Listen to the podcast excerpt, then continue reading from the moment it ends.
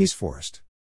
https colon slash slash the world according to cosmos.com slash wp content slash upload slash 2020 slash 07 slash young jongdo remix charita mp3 Yeongjongdo the New Hamptons of Seoul favorite places in Yeongjongdo Yeongjongdo redevelopment proposals I retired from the U.S. State Department in 2016 and chose to retire in Korea where my wife has family members.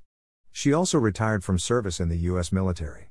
We bought an apartment in Yeongjongdo, the island that houses the Incheon International Airport. I am happy living in Yeongjongdo, it is truly one of the nicest communities in Korea. Peaceful, not too much traffic, cheaper than living in Seoul, great restaurants, shopping, including being close to Costco and Songdo, access to the beaches and mountains, and close to the airport, and easy to get into town by subway or driving.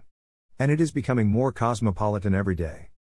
The Korean government has grandiose plans for the Yeongjongdo Island, the home of the Incheon International Airport. They want to turn it into another Singapore. A more realistic option would be to turn it into the equivalent of the Hamptons, the fabled weekend getaway in NYC for the elite of the establishment. Yeongjongdo is well positioned to play such a role already.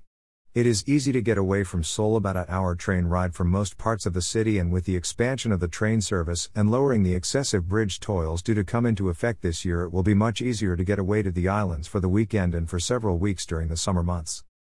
With the building of bridges to Muido, completed, Jangbo, Shindo, and Ganghwa Islands in the works, the whole island could become a great getaway for the elite and middle class of Seoul alike.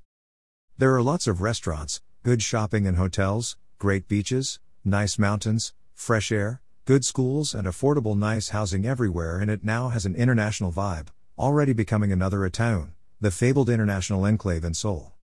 With the expansion of the maglev train around the island, transpiration will become even easier.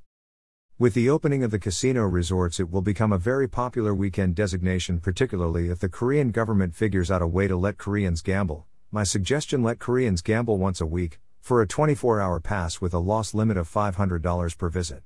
That will draw enough local residents to make the casinos profitable but minimize the harmful effects of expanded gambling.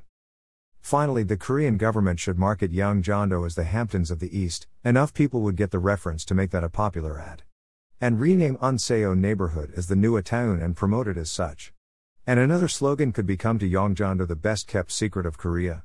These ads should run in all the major media outlets in the US, especially in the Need and Washington Post, CNN, Wall Street Journal, etc., and other international markets as well.